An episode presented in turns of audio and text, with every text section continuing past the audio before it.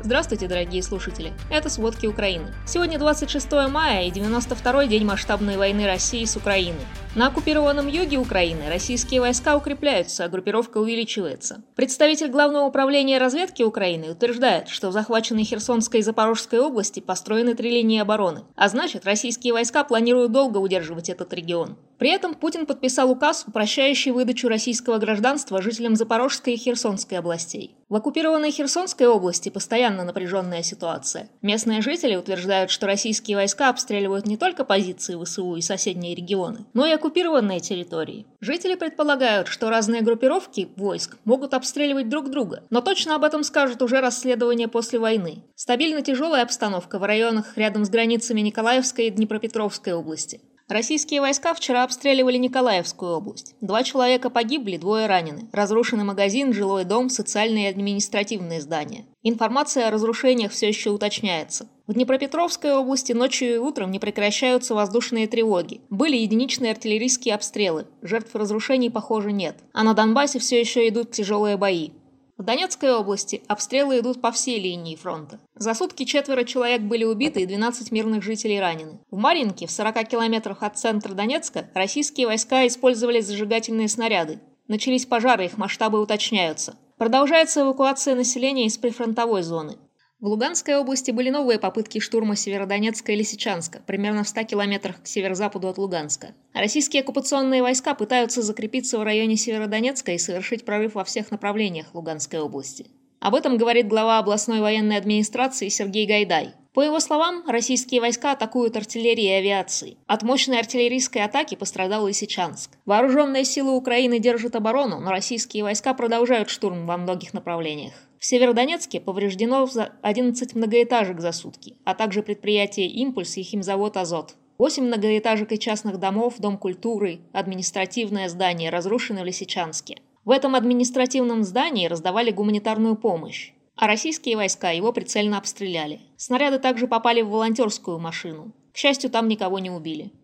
О положении дел на линии фронта можно судить по Лисичанску. Там полицейские хоронят в братских могилах людей, которые погибли из-за обстрелов российской армии. По словам главы областной военной администрации Сергея Гайдая, в одной из могил до 150 человек. После войны родственники смогут похоронить погибших как положено. Им выдают документы, на основании которых потом можно получить свидетельство о смерти. Российская армия, к сожалению, не прекращает обстреливать жилые кварталы и уничтожать украинские населенные пункты. Поэтому, скорее всего, братских могил станет больше. За эти сутки в Луганской области погибло трое человек. По состоянию на 25 мая российские войска захватили 95% Луганской области. А Минобороны России заявила, что Международный Красный Крест прекратил поставки лекарств и лечебных материалов в профильные больницы на Донбассе. Поставки в так называемые народные республики прекратились из-за нестабильной обстановки в регионе. Минобороны считает, что из-за этого более 12 тысяч пациентов в ближайшие месяцы останутся без необходимой квалифицированной помощи. Министерство обороны России призывает Международный Красный Крест возобновить поставки. На востоке Украины обстреливают и Харьковскую область. Ночью в Харькове были единичные обстрелы и не было пострадавших. Но в области от обстрелов погибли два человека и ранены 10. Среди раненых есть ребенок. Больше всего жертв в поселке Бакалея Изюмского района. Даже на западе Украины, в Хмельницкой области, вчера вечером звучала воздушная тревога. К счастью, ПВО сбили ракету, жертв разрушений нет. Итак, российские войска уже три месяца воюют в Украине. Они основательно укрепляются в оккупированных Херсонской и Запорожской областях. До этого, по информации британской Минобороны, элитные воздушно-десантные войска России потерпели поражение как минимум при трех больших атаках на Украину и понесли большие потери. Среди главных провалов выделяют неудачное наступление на Киев через Гастамель в марте, застрявшее наступление на Изюмском направлении в Харьковской области и недавнюю неудачную попытку прорваться через Северский Донец. Эти операции проводились в основном силами ВДВ, но в Украине Россия использовала своих десантников для выполнения задач, которые лучше подходили для механизированных войск. Поэтому подразделения ВДВ несли тяжелые потери. Неспособность предвидеть сопротивление Украины и последующая самоуверенность российских командиров привели к значительным потерям во многих элитных подразделениях России. Таков вывод Минобороны Британии.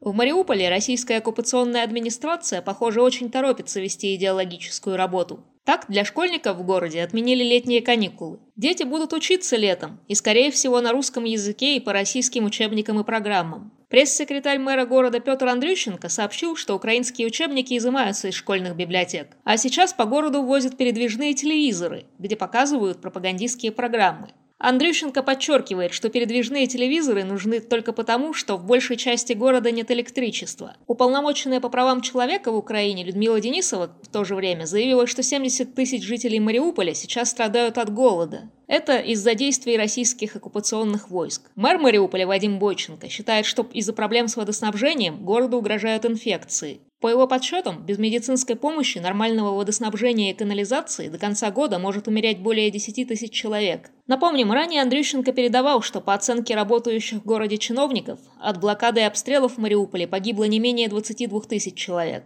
Международные организации много раз называли обстановку в городе гуманитарной катастрофой. А на освобожденных территориях почти каждый день находят признаки военных преступлений. В Бучанском районе Киевской области полиция обнаружила тело еще одного мирного жителя. Раньше его считали пропавшим без вести. Последний раз его видели, когда через лес он шел в соседнее село. Начальник полиции Киевской области Андрей Небытов сообщает, что тело нашли возле села Любимовка. Там находился блокпост российских оккупационных войск. 45-летнего мужчину вместе с его паспортом нашли в могиле, над которой был установлен самодельный крест из бинтов и ветвей. В настоящее время тело убитого отправлено на судебно-медицинскую экспертизу.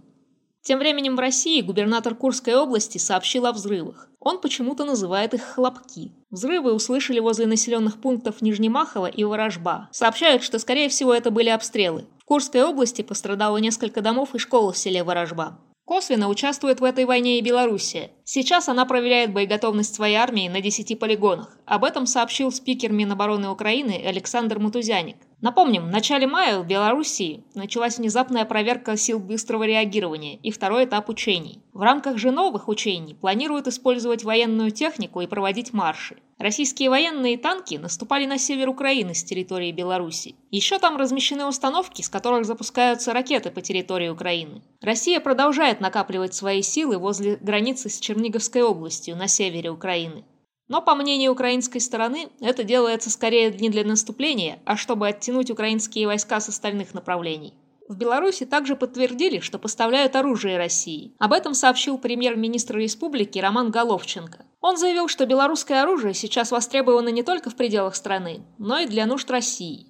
Мир признал, что санкции Запада привели к очень масштабным ограничениям на импорт, так как военно-промышленный комплекс страны использовал западные комплектующие. Но, по его словам, производители занялись импортозамещением и укрепили связи с российскими производителями. Из союзников у России, похоже, остались несколько стран, включая Белоруссию и Сербию. Сербия, например, не собирается и не имеет возможности вводить какие-либо санкции против России. Об этом вчера заявил сербский президент Александр Вучич на Всемирном экономическом форуме в Давосе. Зато на прошлой неделе Сербия присоединилась к санкциям против Белоруссии. Война лишает россиян не только доходов, но и концертов. Причем не только западных певцов. Певица Наргиз вчера на 50 лет запретили въезд в Россию. Ее задержали в аэропорту Домодедово и вручили уведомление о запрете въезда до 2072 года. До этого певица выступала против войны с Украиной. Спасибо, это были примерно все главные новости к середине 26 мая. Мы благодарим вас за то, что слушаете нас. Помните, правда существует. Делитесь проверенной информацией с теми, кому доверяете. До скорого!